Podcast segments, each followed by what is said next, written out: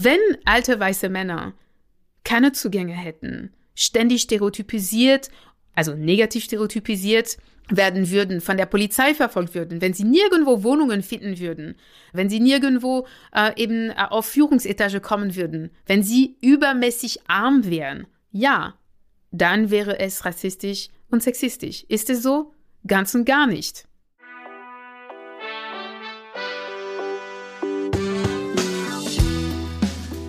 Willkommen bei Studio 36 Presents, dem nachhaltigen und sozialen Podcast aus Kreuzberg in die Welt. Was ist eigentlich normal? Heterosexualität, helle Haut, der männliche Körper in der Medizin? Das Entlarven von Unterdrückungsmustern ist eines von Dr. Emilia Reugs Missionen auf dem Weg zur radikalen Solidarität. Als renommierte Expertin für Intersektionalität, Vielfalt, Gleichberechtigung, Inklusion und Antidiskriminierung setzt sie sich für soziale Gerechtigkeit in Deutschland und weltweit ein. In dieser Folge sprechen wir genau über diese Themen, aber natürlich auch über Emilia Reugs neuestes Buch Why We Matter.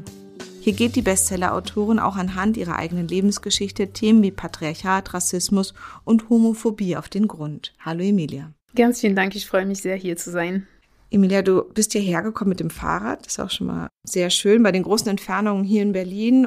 Wie kommt dir Berlin gerade vor? Schon wieder ein bisschen bunter, belebter. Wir haben ja Corona schon so ein, es wirkt schon ein bisschen beruhigter als noch vor, vor Monaten. Wie wirkt die Stadt gerade auf dich? Ja, sie wirkt also, als würde sie aus einem langen Kummer ausstehen. Das heißt, es ist alles noch ein bisschen äh, unbeholfen, ein bisschen so, ne? Das Nachtleben findet statt, aber das ist doch nicht wie vorher. Und ich habe noch gar nicht am Nachtleben teilgenommen seit äh, Corona. Und äh, aber ein paar Mal ist es mir passiert, äh, durch die Stadt zu fahren und wirklich so auch äh, ganz junge Leute zu sehen, so wie sie auf, ausgehen. Und ich denke mir, für diese Generation ist es bestimmt sehr schwer gewesen, mehr als für Menschen wie ich, die, ähm, genau, ich habe ein Kind und äh, ja, also diese Zeit ist nicht hinter mir, weil ich mag gerne ausgehen und tanzen, aber ja, für sie, also sie stecken mittendrin. Ich sehe auch, dass es mehr äh, Obdachlosigkeit gibt und das ähm, finde ich extrem störend. Also ich muss sagen, dass es äh, jedes Mal wirklich mein Herz bricht, weil ähm, Berlin war ein bisschen wie eine Insel im Kapitalismus. Ähm, also das war natürlich ein kapitalistisches Staat, eine kapitalistische Stadt, aber relativ geschont, würde ich sagen, von den äh, Dynamiken von anderen Großstädten wie London, Paris, New York und und jetzt habe ich das Gefühl, dass wir uns wegbewegen eben von dieser Schutz, ähm, diesem Schutzraum und dass Menschen auf der Straße leben bei solchen Temperaturen, also nicht jetzt, aber im Winter, das ist, es sollte es einfach nicht geben, weil Platz gibt es, Geld gibt es und ähm, ja, das, ähm, das finde ich schwieriger, auch in der Stadt und auch ähm, extrem Drogenkonsum und Drogenabhängigkeit, also vor allem da, wo ich lebe in Neukölln, ähm, das ist für mich auch immer schwierig zu sehen, wie Menschenseelen auch total ähm, zerstört sind und wirklich, äh, dass es ihnen so schlecht geht und dass sie mit so viel zu kämpfen haben ja auch gerade sehen in der Stadt um uns herum ist ja der Wahlkampf und da werden ja, ja auch diese Themen überhaupt nicht angesprochen, Nein, sondern nur nicht. so ganz allgemeine Sätze, die kaum so wenig Inhalt wie möglich haben, habe ich das Gefühl. Absolut. Das einzige Plakat, was mir wirklich ähm, gerade sehr im Gedächtnis ist, ist Berlin, aber normal. Ja, von der AfD. Von der AfD, genau, das haben wir, wir beide anscheinend schon gesehen. Und das ist vielleicht auch schon ein bisschen der Einstieg in meine erste Frage, was ist denn eigentlich normal? Weil das ist so dieses, als gäbe es eine Norm und da wäre es schön, wenn die Stadt dem wieder entsprechen würde. Und eben, dass du wohnst in Neukölln, ich wohne in Kreuzberg, könnte ich dir nicht sagen, was jetzt normal ist, wie, wie der normale Mensch aussehen soll. Wie kommt man denn auf so einen Satz als AfD? Na, weil sie ganz genau wissen, dass normal ein Gesicht hat. Ne? Also das heißt, ja, es existiert nicht, aber es wurde konstruiert.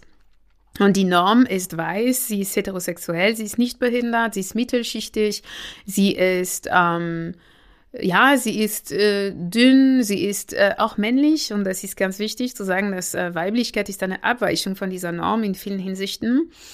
Und sie ist auch cisgeschlechtlich und deswegen doch, ein Normal gibt es. Und diese Norm ist bedrückend. Diese Norm ist auch eine Erfindung, weil sie existiert nicht. Also statistisch gesehen sind ähm, weiße Männer aus der Mittelschicht, äh, die hetero sind, äh, keine absolute Mehrheit. Deswegen, also es zeigt uns, also die Welt wird uns so dargestellt, als würde die Normalität die äh, zahlenmäßige Mehrheit darstellen. Und das ist nicht der Fall, weil auch global gesehen, Normalität ist auch weiß, ist auch männlich, ist auch ähm, mittelschichtig. Also die Normalität ist auch weiblich und weiß in vielen Hinsichten, aber zum Beispiel in, in, in, auf dem afrikanischen Kontinent oder in Asien, auf dem amerikanischen Kontinent ist diese Norm trotzdem ähm, da. Das heißt, ähm, es hat nichts mit Mehrheit zu tun, es hat mit Macht zu tun. Und die Menschen, die über die Macht verfügen, über die politische, wirtschaftliche, kulturelle Macht verfügen, haben eben diese Macht, diese Normalität immer neu zu definieren, immer wieder neu zu definieren und Menschen aktiv auszuschließen aus dieser Norm. Also ist so ein Wahlplakat eher auch ein Wunsch nach Macht und nach Klarheit und nach einem Wiedergewinnen von bestimmten Bildern, die, die man sich wünscht, um sich an was festhalten zu können, vielleicht? Ja, genau. Also einfach zu sagen, okay, es gibt ein Normal und wir müssen eben so Leute ausschließen, die jetzt diese Normalität nicht mehr ansprechen und wir wissen ganz genau, wer sie sind, diese Menschen. Und wenn man jetzt sagt, es gäbe keine Unterdrückung, sondern man würde einfach utopischer rangehen, man würde überlegen, was könnte denn eine positive Utopie sein? Und jetzt gerade, es stehen jetzt ja Bundestagswahlen an, was könnte es denn sein, was passieren könnte auch im Hinblick auf einen Systemwechsel? Also jetzt innerhalb der Wahlkamp des Wahlkampfs und also nichts.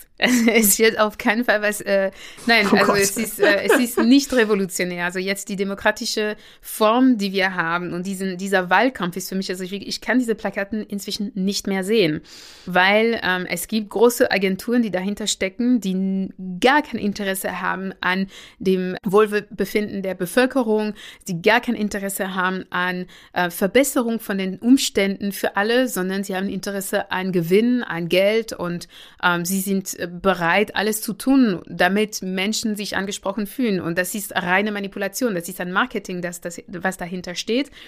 Und deswegen die Leute, es, erstmal, es gibt sehr, sehr viele Leute, die ausgeschlossen sind vom Wahlrecht. Also jetzt habe ich gestern gelesen, 14 Prozent der Erwachsenen im ähm, Wahlalter, also über 18, dürfen nicht wählen hier in Deutschland. Das sind dann Menschen aus anderen Ländern oder noch nicht mal aus anderen Ländern, sondern zum Beispiel meine Friseuse, die ist in Berlin geboren, in der zweiten Generation und hat halt keinen deutschen Pass. Genau, ja, also und, zum Beispiel. Und ist mhm. eben also zweite Generation komplett in Berlin lebend, also auch ihre Eltern sind schon in Deutschland geboren und sie hat, wird weder wählen noch ist sie, empfindet sie sich als Deutsche, obwohl sie mhm. nie woanders gelebt hat. Ja, absolut. Also erstmal das und dann zweitens, es gibt keine richtige Debatte jetzt äh, sich unter den Parteien. Also sie machen im Parallel ihre Manipulationskampagnen. Und klar, also ne, es gibt Parteien, die ich auch für seriöser halte und äh, für denen ich auch wählen würde, auf jeden Fall. Zwei davon maximal. Aber was ich auch sagen kann, ist, dass die, die, der Rest oder die, der, der System an sich, also die repräsentative Demokratie, ähm, ist am nächsten also wir, wir sind jetzt am nächsten gekommen zu einer Demokratie, zu einer wahren Demokratie, aber ich glaube trotzdem, dass wir viel Luft nach oben haben und dass dieser System langsam unserer Realität nicht mehr entspricht. Und was könnte dann die Alternative sein? Weil ich habe jetzt gemerkt, viele rufen jetzt ja auch auf, es ist ein großes Privileg, dass wir wählen gehen können. Das ist ja mhm. ein großes Geschenk. Viele haben das nicht, wird so staattragend jetzt von jeder Seite gesagt. Aber gibt es noch eine, eine Alternative? Also es gibt mehrere Alternativen. Einen attraktiven ich, König oder so? Oder? also ich bin jetzt nicht. Was ich sagen kann, ist vor allem diesem System, wie er ist, hat große Lücken. Entspricht eben seiner Funktion nicht mehr. Meiner Meinung nach.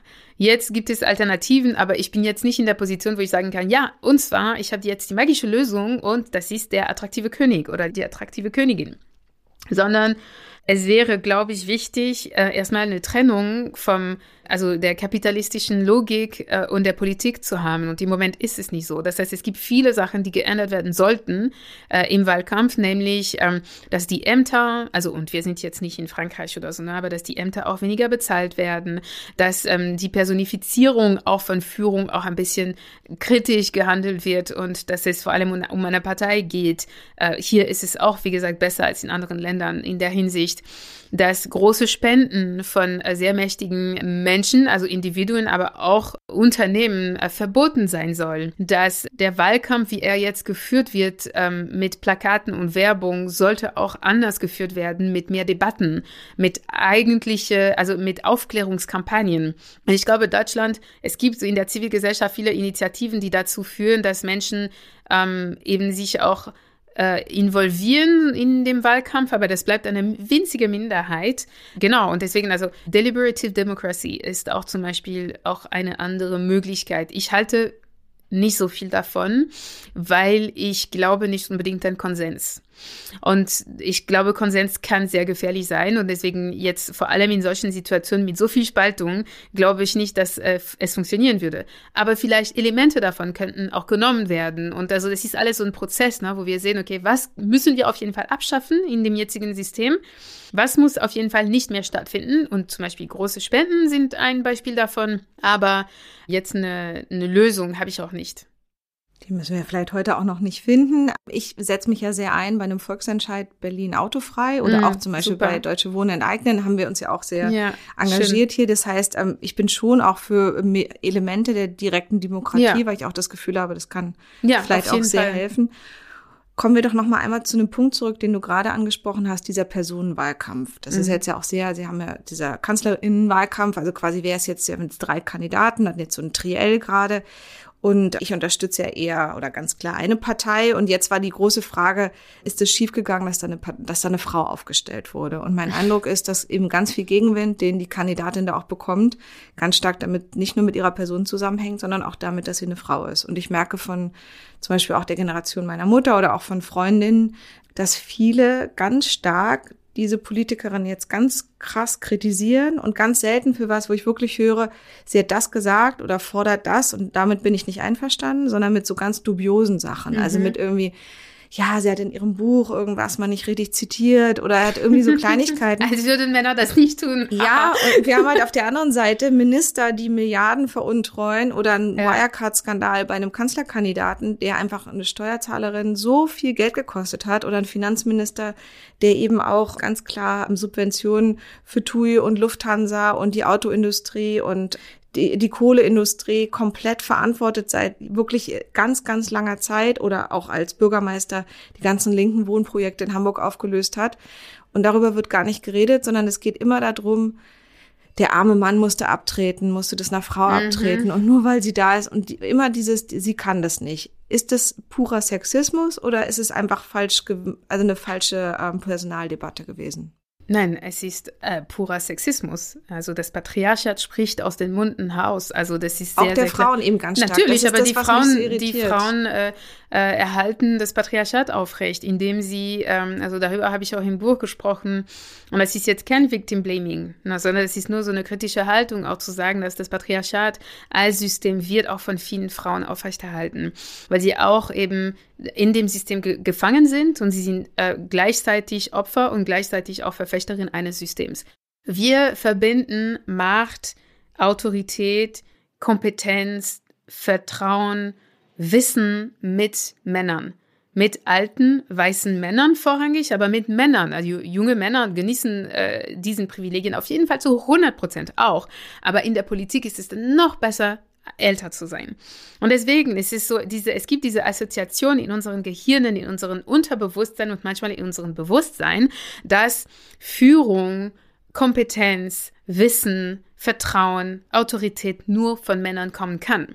Und deswegen, äh, wenn eine Frau plötzlich eben in diese Arena kommt, dann heißt es auch, dass diese, diese, diese Bilder, diese Glaubensmuster erschüttert werden, dass sie zerbrückeln. Und viele Menschen können damit nicht klarkommen. Es hat nichts mit ihr zu tun. Deshalb auch immer diese Sache, sie kann das nicht, oder? Das Natürlich so kann sie das. Genau, aber ja. das ist ja praktisch immer das, ja. was dann gesagt wird. Sie hat ja keine Erfahrung. Und ich kann nur sagen, zum Beispiel mit allen Menschen, mit denen ich hier zusammenarbeite, bei uns in der Firma, da habe ich das Gefühl, wenn jemand klug ist und offen und will, dann können die fast alles. So, natürlich. Also so und das. Natürlich. Also es ist also wer also in, es gab sehr viele Argumente gegen Trump. Wer hat gesagt, Trump hat keine Erfahrung? Es war so ein sehr marginales Argument. Also manche Menschen haben das natürlich gesagt, aber das hat es nicht in den Mainstream geschafft. Es gibt unzählige Männer, in vielen Ämtern, also politische, aber auch in der Wirtschaft, auch in den Medien, überall, in allen Bereichen, die inkompetent sind. Aber sie genießen diese Aura von Kompetenz, die auf ihnen projiziert wird, weil sie eben Männer sind. Und deshalb muss eine Frau sich doppelt so viel behaupten und zeigen und wirklich nachweisen, beweisen, dass sie gut ist, damit äh, ihr das auch nicht weggenommen wird. Das Imposter-Syndrom, also äh, Hochstapler-Syndrom. Äh, und die Tatsache, dass Frauen auch immer vorgeworfen wird, aber wie ist sie da hingekommen? Was hat sie denn gemacht? Verdient sie das wirklich? Ist genau Teil des, äh, des gleichen Mechanismus sozusagen. Woran erkenne ich denn, wenn ich praktisch solchen strukturell sexistischen, weitergegebenen Bildern auf, ähm, aufsitze, woran könnte ich sie denn erkennen? Also gibt es irgendwelche Marker, dass wenn ich zum Beispiel denke, oh, die ist ja nicht so gut oder so. Also mhm. was, was sind so Sachen, wo müsste ich sensibel werden? Wo könnte man mich warnen? Also was ich selbst mache, weil ich habe natürlich auch diese Muster verinnerlicht und ähm, geerbt, wie alle anderen Menschen, die in unserer Gesellschaft groß geworden sind und leben. Und das wird mir auch passieren, manchmal eine Frau zu sehen und mir zu denken, ach, kann sie das wirklich? Also zum Beispiel, wenn ich ein Problem mit meinem Abfluss habe und dann eine Klempnerin, also ein Klempner rufe und dann kommt eine Klempnerin, vielleicht würde meine erste Reaktion sein, oh, aber kann sie das wirklich?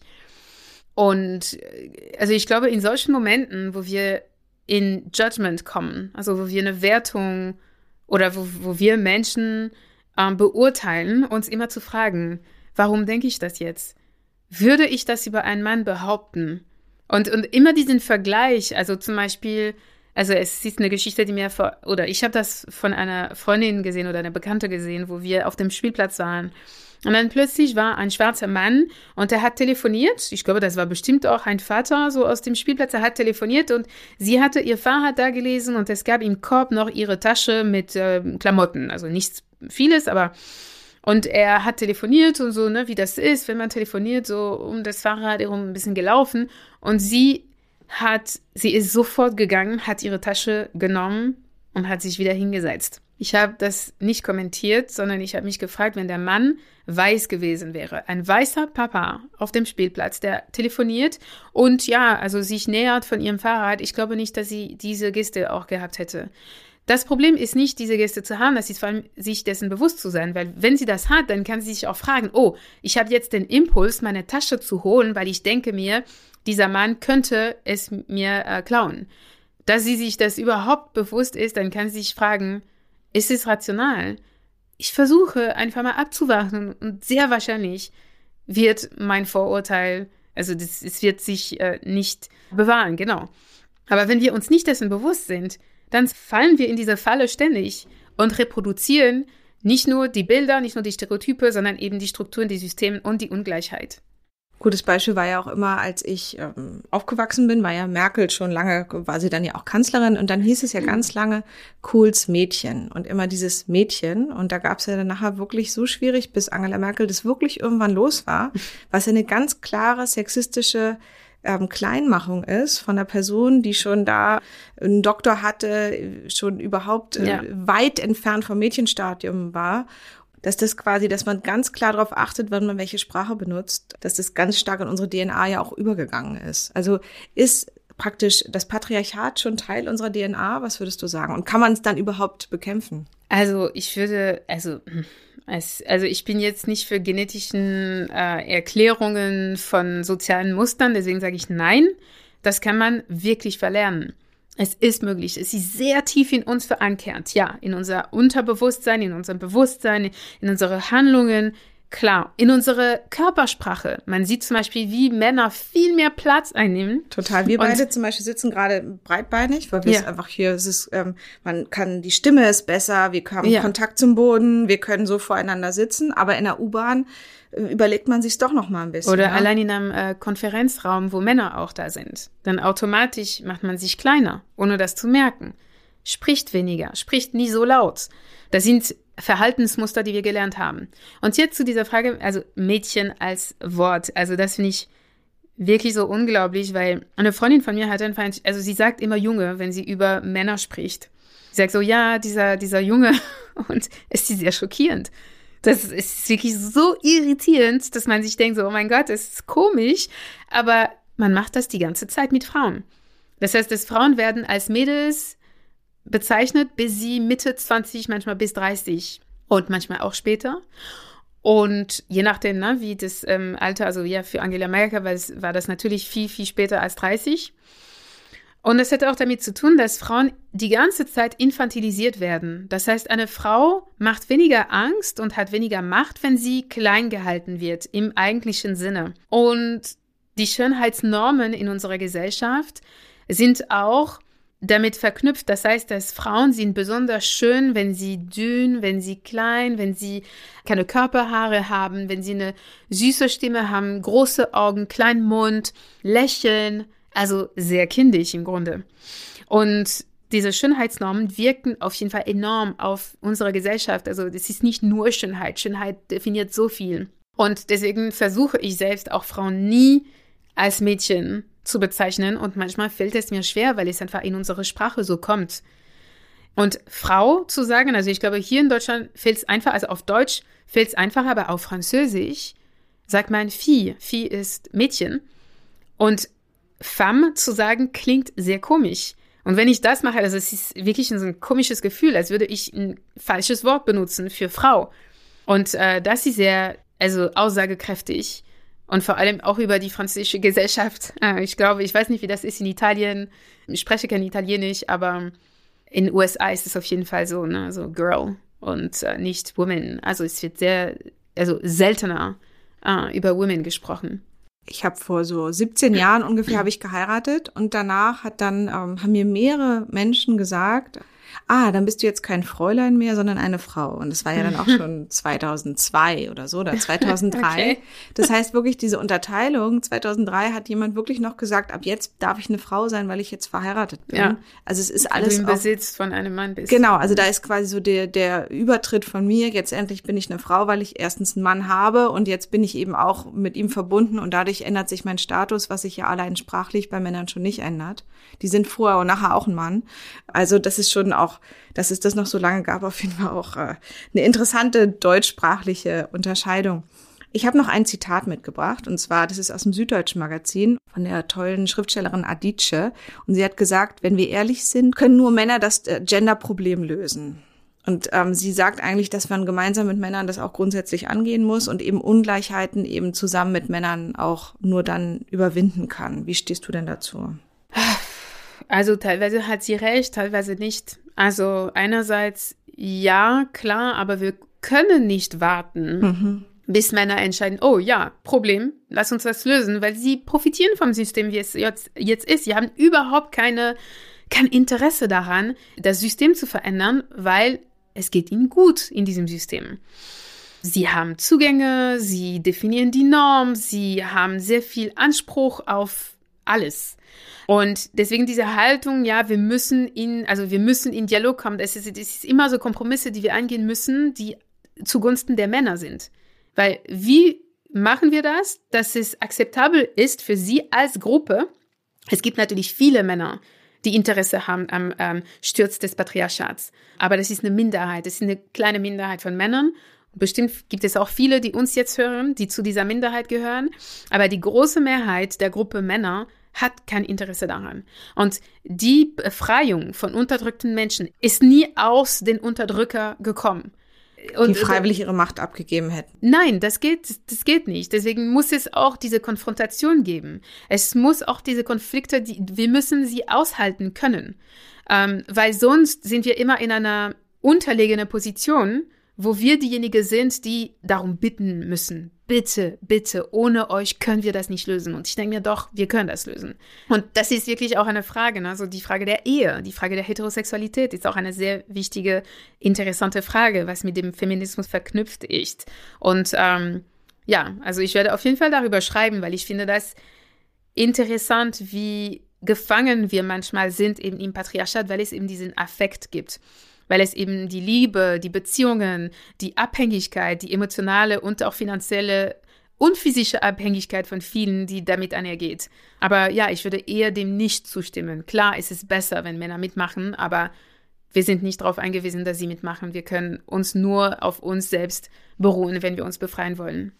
Kommen wir noch mal ganz kurz zu diesem Beispiel aus dem Wahlkampf zurück. Da hat sich jetzt einmal eine Frau einem Mann gegenüber durchgesetzt und viele meiner Freunde, ähm, für die war das total schwer. Und da hat ähm, ein guter Freund mir auch noch mal gesagt, dass dieses ständige Einhacken auf den alten weißen Mann, dass ihn das halt total trifft und dass man doch da sieht, dass die Frauen total auf dem Vormarsch sind. Und das höre ich eben von männlichen Freunden immer wieder, dass ich das Gefühl habe, da ist eine hohe Empfindlichkeit, was zum Beispiel dieses Wort alte weiße Männer angeht. Sollen wir das vielleicht auch nicht mehr so sagen, weil es irgendwie verletzend ist? Oder ist es richtig? Oder ist es, mhm. hat er gesagt, es sei umgedrehter Rassismus, weil man da eben wieder eine Gruppe so bezeichnet? Und ich kann nur so aus dem Gefühl sagen, dass ich niemanden beleidigen möchte, aber aus meiner Erfahrung, was Professoren oder auch ähm, ehemalige Chefs oder so angeht, dass ich das Gefühl habe, es gibt diese Gruppe mächtiger Männer extrem bis heute überall. Wir haben 100, über 100 Frauen weniger im letzten Parlament gehabt als in dem davor. Also das ist überhaupt keine progressive Einbahnstraße, die nur in Richtung Befreiung der Frauen geht. Wie siehst du das? Alter weißer Mann, sollen wir es lieber nicht sagen, weil es irgendwie doch, auch gemein ist? Oder? Nein, das ist auf keinen Fall gemein. Das ist ein Fakt. Es ist ein Fakt und das bezeichnet die Macht, das bezeichnet die Ungerechtigkeit und deswegen sind manche davon getriggert. Alte weiße Männer ist eine Bezeichnung, die auf keinen Fall sexistisch oder rassistisch ist oder ageist weil alte weiße Männer sind diejenigen, die über die Macht, die meiste politische, kulturelle, wirtschaftliche finanzielle. Macht, finanzielle Macht in unserer Gesellschaft Milliardäre, verfügen. ein Riesenthema. Milliardäre. Genau. Und deswegen, ich denke mir, also ich werde selbst, ähm, also durch diese Aussage, ich denke mir, ja, okay, da haben wir was wirklich falsch gemacht, weil damit solche Männer, die auch relativ, also jünger sind oder dass sie sich davon, also dass sie diese Empfindlichkeit auch hochkommt. Also für mich ist das typische männliche und weiße Fragilität. Das heißt, die Tatsache, dass Menschen, die ähm, bisher ja komplett unberührt waren in Diskursen, weil es ging vorrangig über die benachteiligten Menschen. Es, ging, es ging um Frauen, es ging um Migranten, es ging um Ausländer, es ging um äh, diejenigen, die es nicht haben, aber diejenigen, die es hatten, blieben komplett unberührt in ihrer, ja, in ihrer komfortablen Blase sozusagen. Und heute werden sie genannt. Sie werden benannt und das ist ganz wichtig, weil es gibt keine ein, einseitige Unterdrückung. Und das heißt nicht, es soll nicht mit Schuld oder mit Scham verbunden sein. Also alte weiße Männer sollten sich auf keinen Fall schämen dafür, dass sie weiß und alt und männlich sind. Sie sollten sich auch nicht schuldig fühlen dafür. Sie können doch nichts dafür. Aber was sie machen können, ist einfach nur anerkennen. Ja, ich gehöre zu dieser gesellschaftlichen Gruppe, die über viel Macht verfügt. Und ich verstehe, dass es genannt und benannt werden muss. Es macht aus mir keine schlechte Person, aber das zu vergleichen mit Sexismus und Rassismus und zu sagen, das ist eine Beleidigung, das ist einfach reine Ego, also ein Ego-Verteidigungsmechanismus. Es ist nicht treffend und es ist wirklich auch eine Minimierung und Gaslighting. Das ist, ist auf, auf, jeden Fall auch eine, also gar keine Anerkennung von, was eigentliche Unterdrückung ist, was eigentlicher Sexismus ist. Das steckt nicht nur in Wörter, das steckt in Machtsystemen.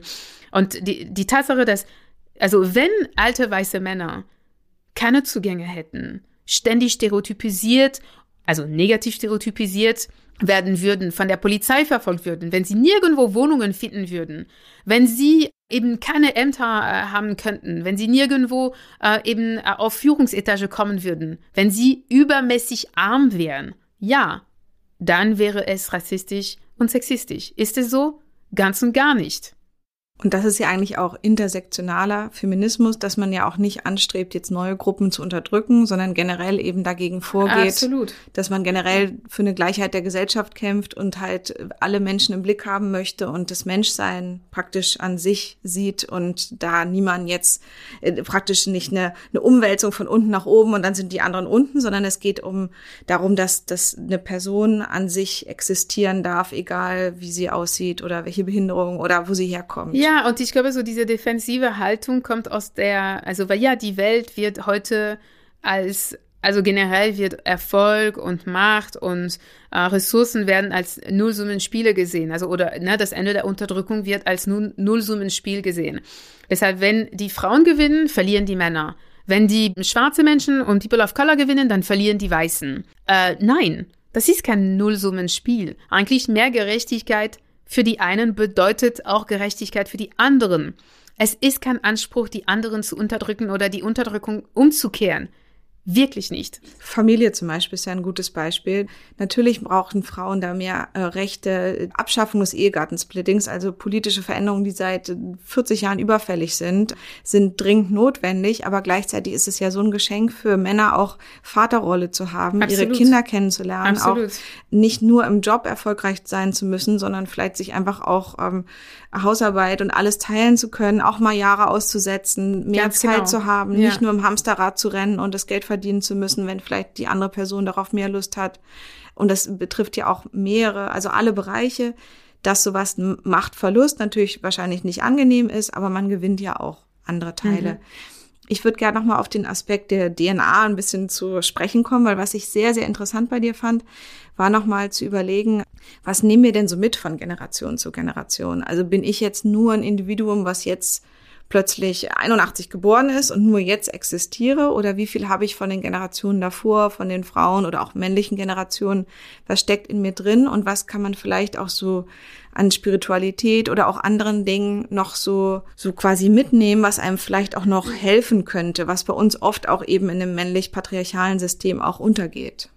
Also ich glaube, es gibt die ganze menschliche Ebene, die nicht losgelöst werden kann von äh, der systemischen Ebene, also alles, was wir jetzt kritisieren und äh, ansprechen. Aber es gibt die menschliche Ebene und die Liebe und wir nehmen nicht nur die, die Traumata von den Generationen vor uns, aber auch ihre Resilienz, auch ihre Heilung und das ist auf jeden Fall etwas, was uns begleitet. Und das ist alles, wir sind Teil eines Ganzes. Also uns würde es nicht geben, wenn es die Generationen vor uns auch nicht geben würde. Und ihre Fehler haben uns hier gebracht auch. Deswegen müssen wir auch diese Fehler ehren, irgendwie auch in einer Art und Weise. Also wir sind nicht losgelöst von anderen Generationen und die Generation nach uns auch nicht. Es ist ein Kontinuum, das ist ein Prozess und klar, also ein Leben ist nur ein Leben.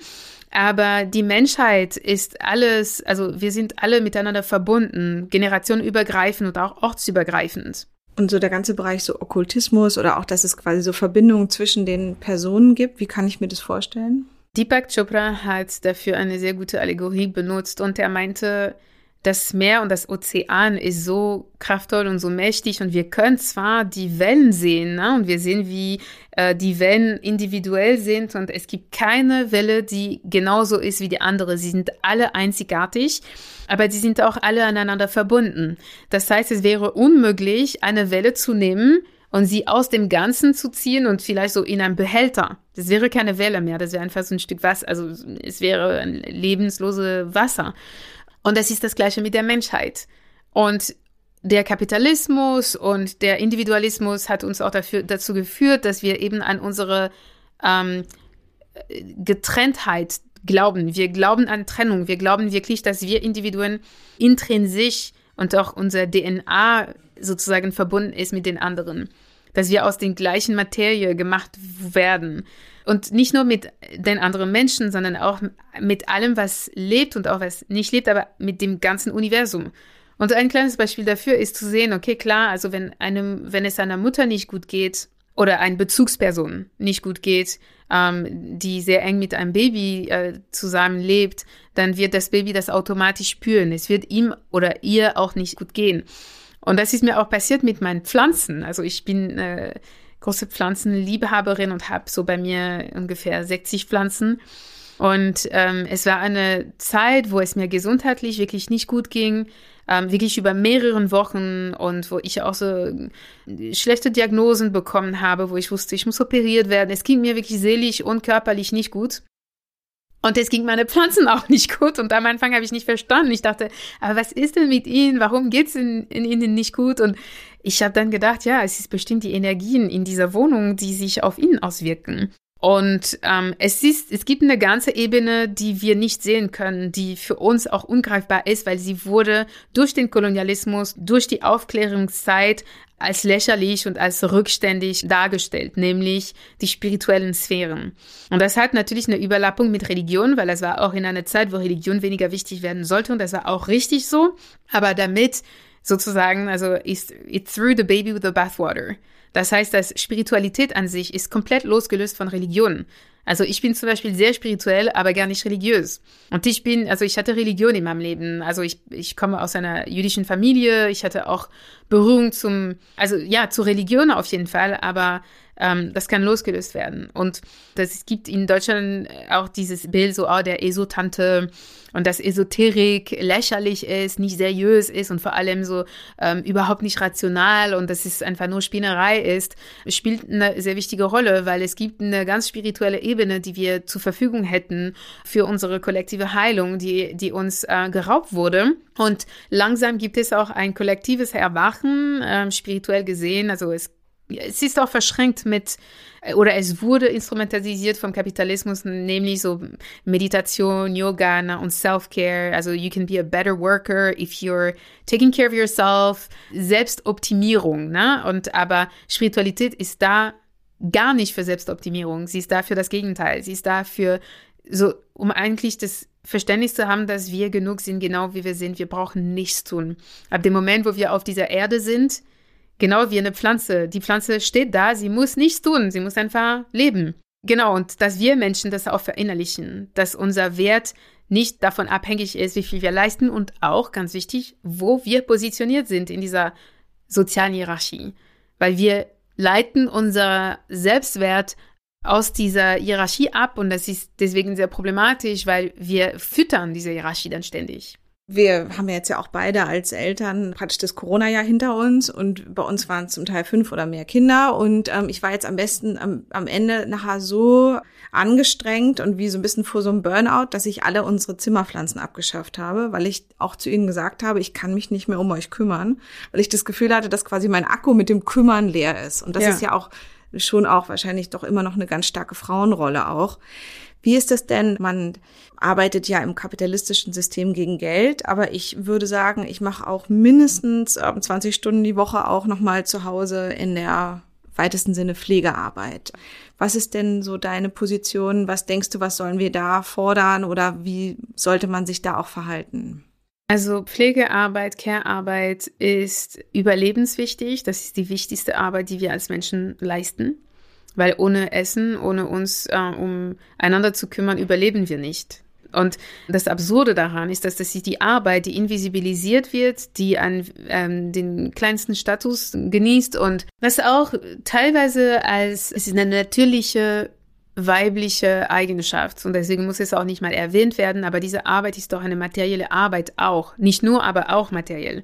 Und das hat mit der patriarchalen Weltordnung zu tun, weil wenn wir sehen, dass es eine Arbeit, die auch natürlich von Frauen geleistet wird, dann automatisch hat es keinen Wert. Also wir sollten mehr Wert einfließen lassen in Care-Arbeit, damit also erstmal damit auch Männer so sich ähm, denken, oh, schön eigentlich, also putzen, das kann auch schön sein. Also ich kann wirklich so eine besondere Freude daran haben oder mich um die Kinder kümmern. Klar ist es hart, aber das ist auch hart zu arbeiten vor einem Computer, zwölf Stunden lang. Und wenn diese klassische Arbeit, ne, also diese klassische Arbeit auf dem Arbeitsmarkt formell was gemacht wird, ne, also es ist egal was, also Beruf, ne, wenn das als eine typische natürliche weibliche Eigenschaft konstruiert äh, worden wäre, mein Satz ist nicht so ganz, aber ja, verstanden, und Care-Arbeit als natürliche männliche Eigenschaft, dann würden wir in einer komplett anderen Welt leben.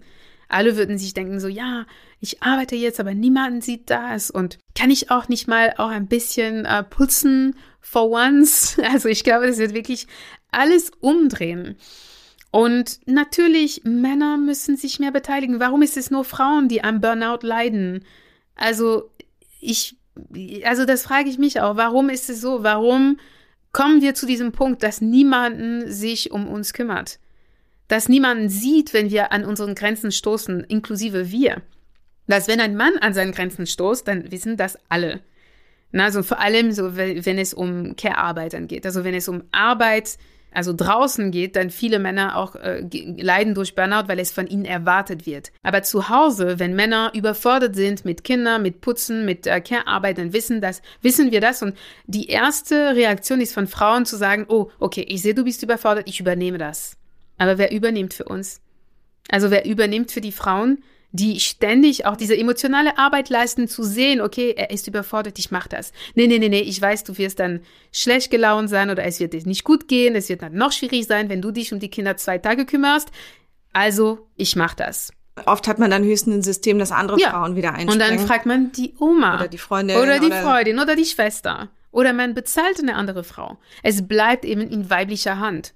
Und das muss sich ändern. Und in dieser Hinsicht, ja, also klar, wie Hatice sagt, wir brauchen Männer, dass sie auch das sehen. Aber auch eine Lösung könnte sein, und das klingt sehr revolutionär, aber einfach zu streiken und zu sagen, okay, nein, wir leben getrennt. Wir können zusammenbleiben, klar, aber wir leben getrennt. Du kümmerst dich um deinen Haushalt. Da schließt meine vorletzte Frage auch gut an. Ich lebe ja in einer heterosexuellen Beziehung. Die haben wir ja geöffnet vor ein paar Jahren. Also so wir sind, ähm, also so wir sind nicht total aufeinander festgelegt, aber ich habe das Gefühl, das hat trotzdem ganz viel auch mit dem Machtsystem zu tun, in dem ich lebe letztlich. Und ehrlicherweise habe ich viele Pärchen um uns rum, die wünschen sich alle eine offene Beziehung und ehrlicherweise aber die Männer wünschen sich nur in ihre Richtung offen. Das ist auch schon eine schöne Art. Soll ja jeder so die Spielart für sich wählen, wie er oder sie möchte. Ja. Aber interessanterweise ist ähm, der Wunsch, die Beziehung nur in eine Richtung zu öffnen, doch sehr stark. So. Mhm.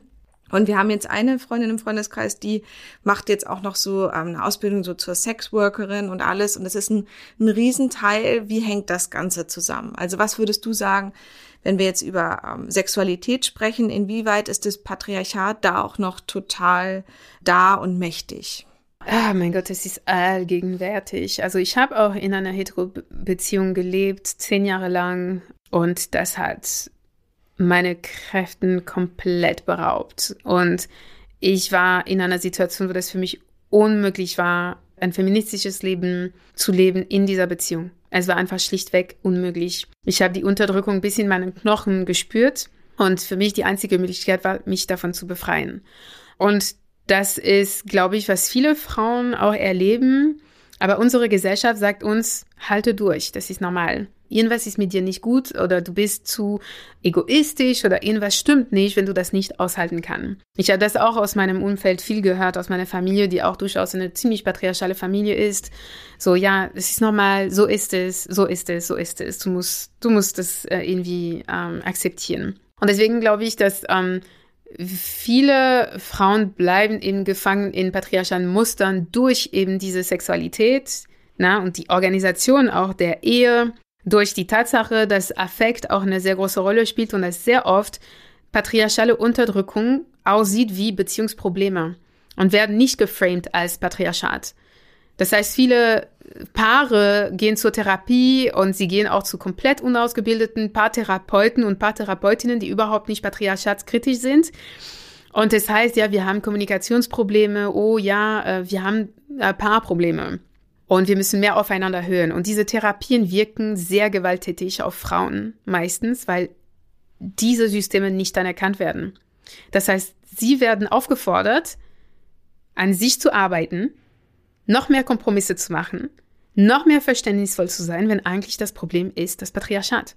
Und deswegen, also es gibt wirklich eine, also die Ehe, die Heterosexualität dürfte, müsste auf jeden Fall komplett neu definiert werden damit es den patriarchalen Mustern entzogen wird. Das heißt, die Ehe als solche sollte eigentlich als Institution, die vom Staat kontrolliert ist, abgeschafft werden. Das heißt nicht, dass hetero Beziehungen abgeschafft werden sollten. Das wäre komplett äh, blöd, so was zu sagen. Das, äh, nee, gar nicht. Männer und Frauen können sich weiterhin lieben, aber das darf nicht mehr kontrolliert werden vom Staat. Und diese Organisation als nukleare Familie, ja, weil die Öffnung von Beziehungen, das kommt auch aus, aus einer Situation, wo Menschen auch, also meistens, also ja, Frauen, Beziehungen sind auch sehr oft offen, nur das geht um Fremdgehen. Ne? Das heißt, viele Männer machen das, ohne das anzusprechen. Und alle anderen wissen es. Andere, alle andere wissen es. Ich sage ich sag Männer, weil es überproportional Männer sind. Es gibt auch viele Frauen natürlich, die fremdgehen. Aber jetzt, na, es, ist, es kommt aus die Erkenntnis, Monogamie ist eigentlich irgendwann nach einer Weile nicht mehr aushaltbar. Ne? Also diese, diese Form entspricht der Realität nicht, deswegen lass uns die Beziehung öffnen.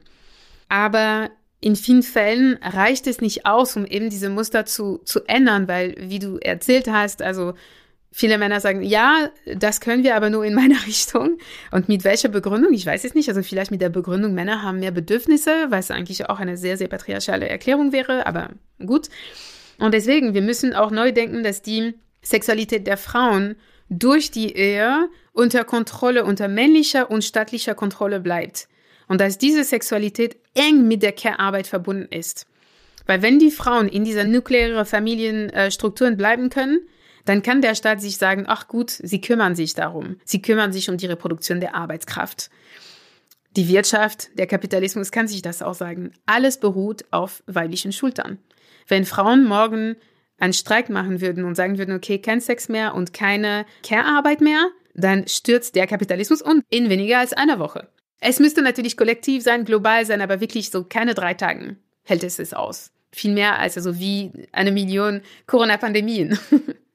Ja, wäre ein sehr, sehr schönes Experiment. Zum Frauentag war das schon mal, wurde es schon mal angedacht. Ich finde es eine, eine schöne, eine schöne Idee, die man eigentlich nochmal durchsetzen müsste.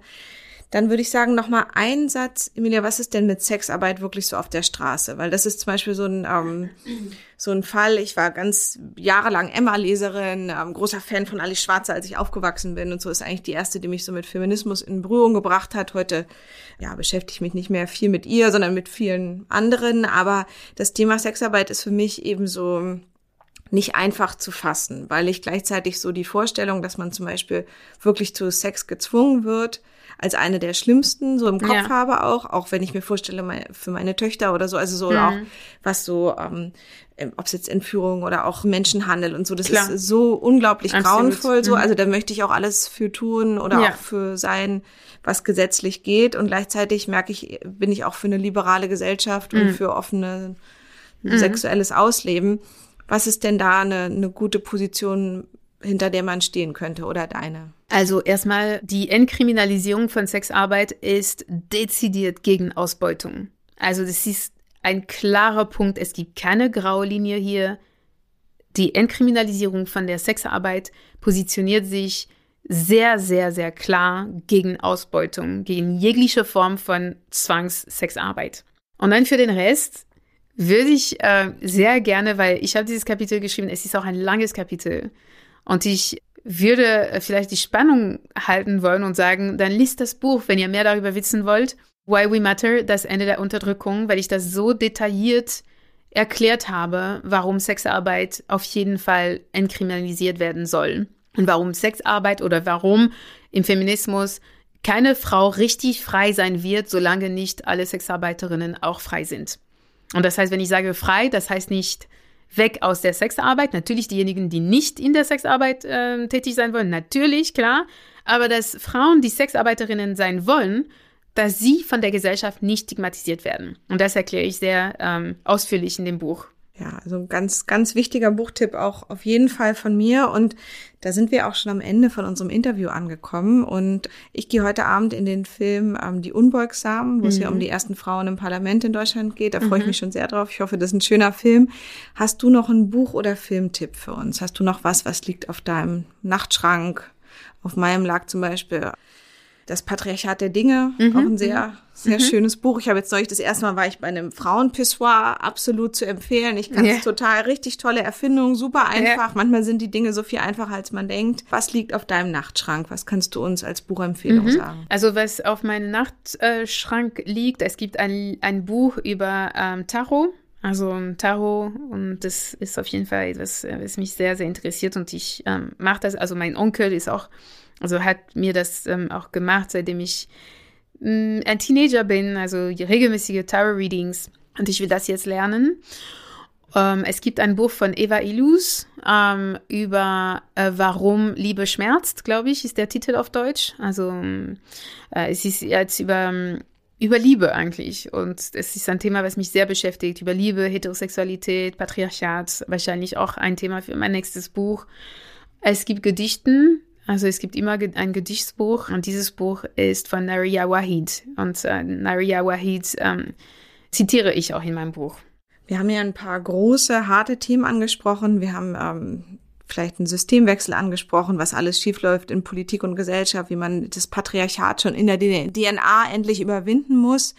Aber Emilia, hast du noch eine gute Nachricht für uns? Hast du noch etwas, wo du sagst, ähm, das ist die gute Nachricht für euch da draußen alle, was wirklich auch in die richtige Richtung geht? Ja, also auf jeden Fall. Und die gute Nachricht ist, es bewegt sich die Welt bewegt sich, die Welt ist jetzt in krasser Bewegung. Und ähm, vor lauter Bäumen sieht man den Wald nicht mehr. Und manchmal denken wir, oh Gott, wir, es ist nur Krise, Krise, Chaos, Chaos, aber durch dieser Chaos und durch diese Krise entsteht etwas Neues. Und ich habe wirklich Vertrauen und Hoffnung, dass die Welt, die entsteht, vielleicht werden wir es selbst auch nicht sehen, aber dass die nächsten Generationen, auch wenn die nächsten Generationen auch nicht menschlich sind, dass die Welt nach uns auf jeden Fall besser wird. Und das ist ähm, die gute Nachricht. Und wir dürfen auch Teil dieser Veränderung sein. Das ist auch etwas, ne? Also wir dürfen Teil davon sein. Teil der Veränderung sein. Ganz, ganz schönes Abschlusswort. Herzlichen Dank an dich. Ganz, ganz vielen Dank. Zum Ende dieser Folge möchten wir euren Horizont noch einmal erweitern und schalten Hack dafür aus Ostfinnland dazu. Über die Berliner Ökoblase hinweg teilt Hack als Nachhaltigkeitsreisender, Wildnisführer und Vater seine weisen Worte aus der Jota mit uns.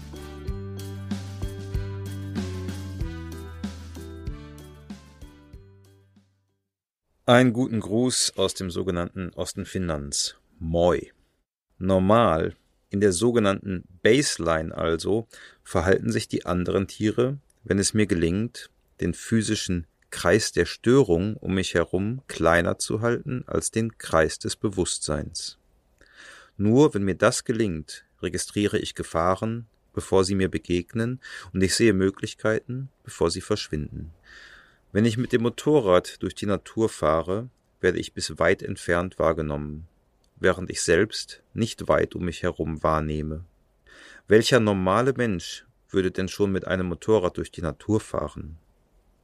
Welcher normale Mensch fährt schon Motorrad und ist es nicht auch normal, dass die Natur der einzige Ort der Welt ist?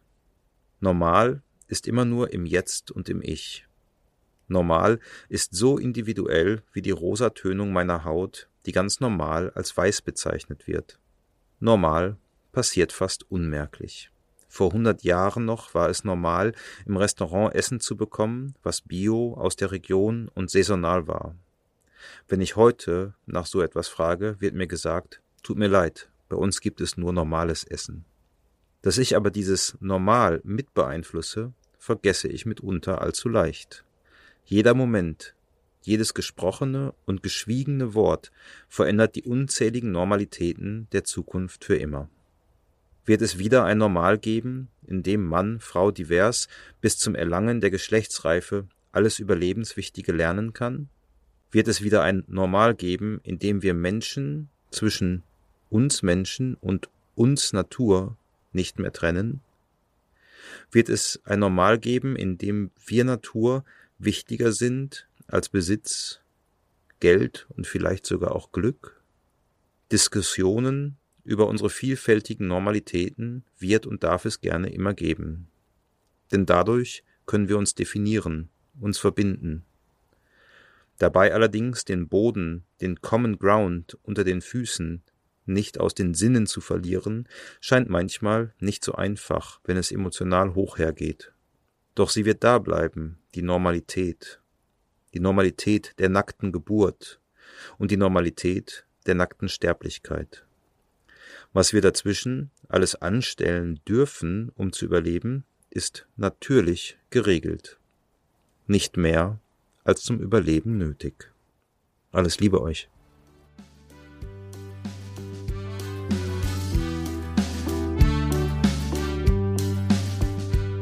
Das war's mal wieder mit einer Folge Studio 36 Presents, dem nachhaltigen und sozialen Podcast.